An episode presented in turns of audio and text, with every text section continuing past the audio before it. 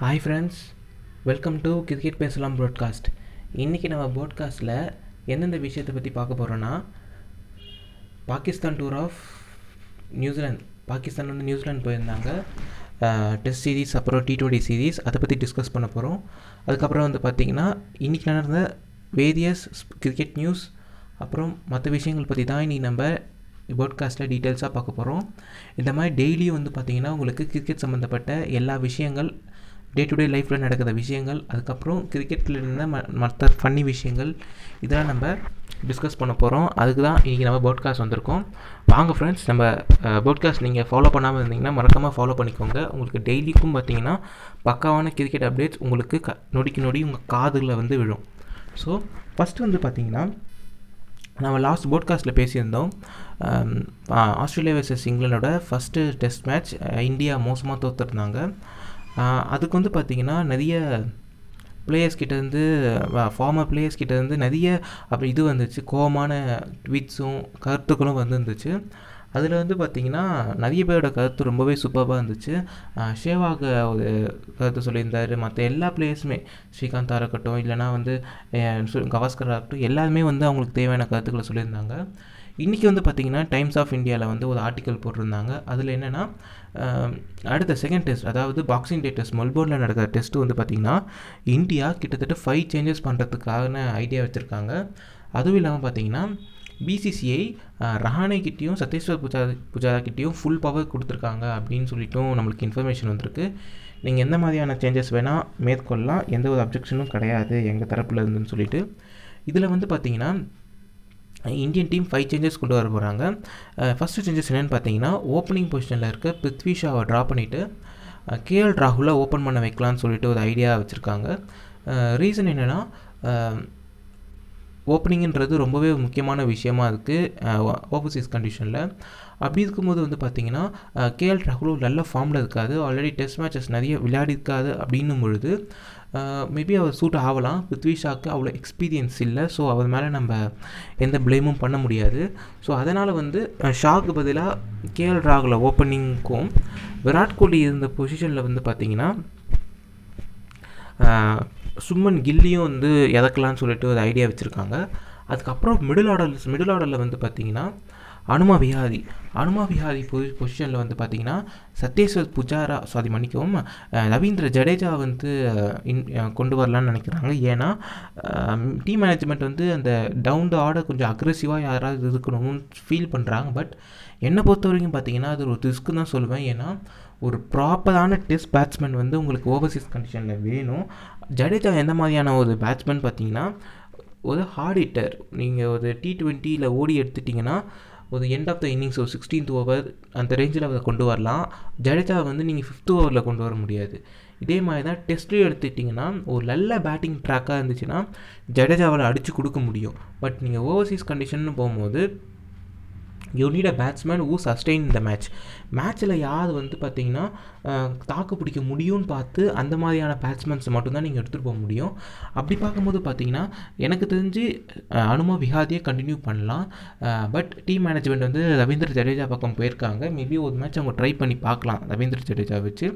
அதுக்கப்புறம் பார்த்தீங்கன்னா விஜய்மான் சாஹாவை ட்ரா பண்ணிவிட்டு ரிஷப் பந்தை வந்து டீமுக்குள்ளே கொண்டு வரலான்னு யோசிச்சிருக்காங்க. அதுவும் இல்லாமல் பார்த்தீங்கன்னா ரிஷப் பந்துக்கு வந்து ஃபுல் ஸ்ட்ரெச்சாக கொடுக்கலான்னு யோசிச்சிருக்காங்க. அவரை ட்ராப் பண்ணாமல் இந்த மூணு மேட்ச் அப்புறம் வந்து பார்த்திங்கன்னா இங்கிலாந்து சீரீஸில் இருக்க நாலு டெஸ்ட் மேட்ச் இந்த மொத்தமாக இருக்க ஏழு டெஸ்ட் மேட்ச்சில் வந்து பார்த்திங்கன்னா கண்டினியூஸாக வந்து நம்ம ரிஷப் பந்தை வந்து இறக்கலான்னு ஐடியா பண்ணியிருக்காங்க. ஏன்னா விதைமான் சாஹாக்கும் வயசு ஆகிடுச்சு ஸோ ரிஷப் பந்தை வந்து க்ரூம் பண்ணி ஆகணும். இன்னொரு கீப்பர் ஆல்டர்னேட்டிவ் கீப்பர்னு பார்த்தீங்கன்னா கேஸ் பரத் இருக்காது பட் அவ்வளோவா அதுக்கு இன்டர்நேஷ்னல் எக்ஸ்பீரியன்ஸ் கிடையாது. ரிஷப் பந்தும் ஓவர்சீஸில் வந்து நல்லா பர்ஃபார்ம் பண்ணியிருக்காரு. ஆஸ்திரேலியாவில் ஒரு செஞ்சுரி வச்சுருக்காரு. அப்புறம் இங்கிலாண்டில் ஒரு செஞ்சுரி வச்சுருக்காரு. ஸோ அதுவும் இல்லாமல் ப்ராக்டிஸ் மேட்ச்லையும் ரிஷப் பந்த் நல்லா பண்ணியிருந்தாரு.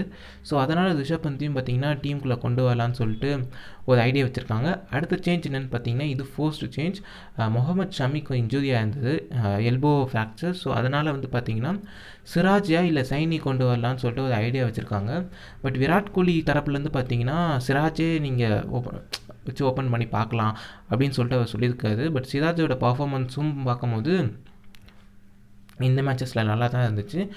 இந்தியாவுக்கு என்ன ஒரு பெரிய பிரச்சனைன்னு பார்த்தீங்கன்னா பேட்டிங்லேயும் அவங்களுக்கு ஒரு ஸ்ட்ரென்த்து குறையுது பவுலிங்லேயும் ஒரு ஸ்ட்ரென்த்து குறையுது.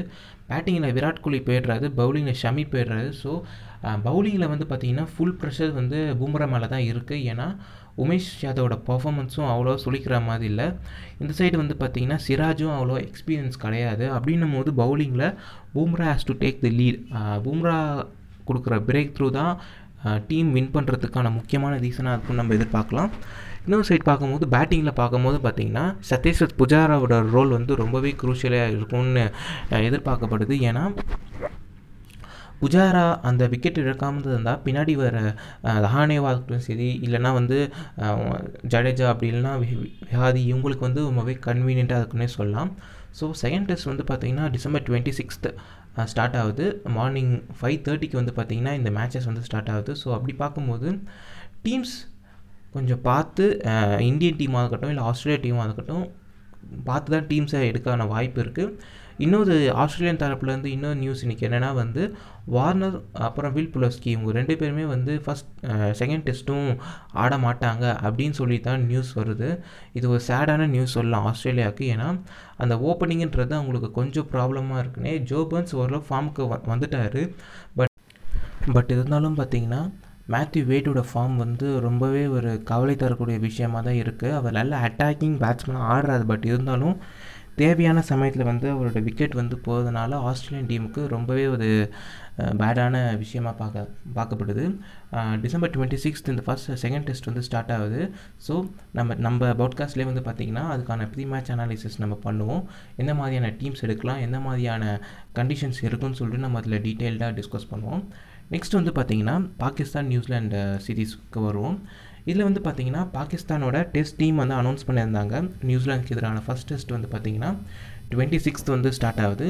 இதில் வந்து பார்த்தீங்கன்னா ஒரு பாகிஸ்தானுக்கும் ஒரு சேடான விஷயம்னே சொல்லலாம். ஏன்னா uh, பாபர் அசம் அப்புறம் இமாம் உலக் இவங்க ரெண்டு பேருமே வந்து அந்த டெஸ்ட்டில் வந்து ட்ராப் ஆகப்படுறாங்க ரீசன் என்னென்னா ரெண்டு பேருக்குமே இன்ஜுரி கன்சர்ன் இருக்கிறதுனால so already Pakistan team Babar Azam இல்லாமல் டி டுவெண்ட்டியில் ஸ்ட்ரகிள் ஆகிறத நம்ம பார்த்துக்கிட்டு இருக்கோம். ஸோ மறுபடியும் டெஸ்ட்டில் வந்து பார்த்திங்கன்னா அவர் இல்லாததுன்றது ஒரு சேடான நியூஸ் தான்.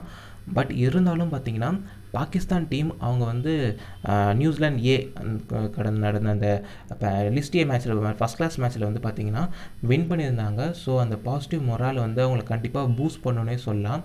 அதுவும் இல்லாமல் ஒரு யங் கேப்டன் முகமது ரிஸ்வான் தான் கேப்டன் பண்ண போகிறாரு ஸோ அப்படி இருக்கும்போது ஒரு டீமுக்கு ஒரு நல்ல புத்துணர்ச்சி கிடைக்கும்னே சொல்லலாம் நம்மளுக்கு.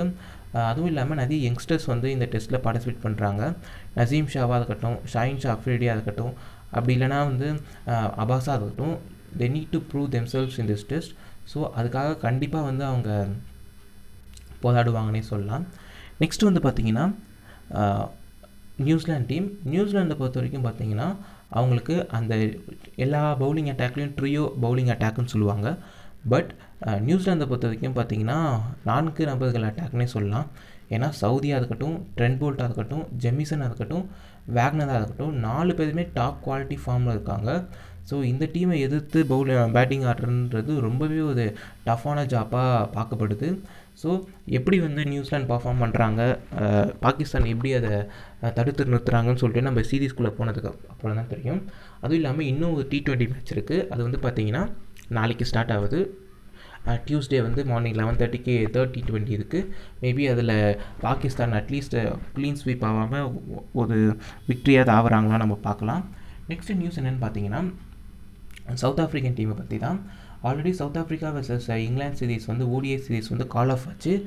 ரீசன் என்னென்னு பார்த்தீங்கன்னா கோவிட் கோவிட் வந்து பார்த்திங்கன்னா அவங்க இருந்த ஹோட்டல்ஸில் வந்து ஸ்ப்ரெட் ஆனதுனால அந்த ஓடிஐ சீரிஸ் வந்து கால் ஆஃப் பண்ணியிருந்தாங்க.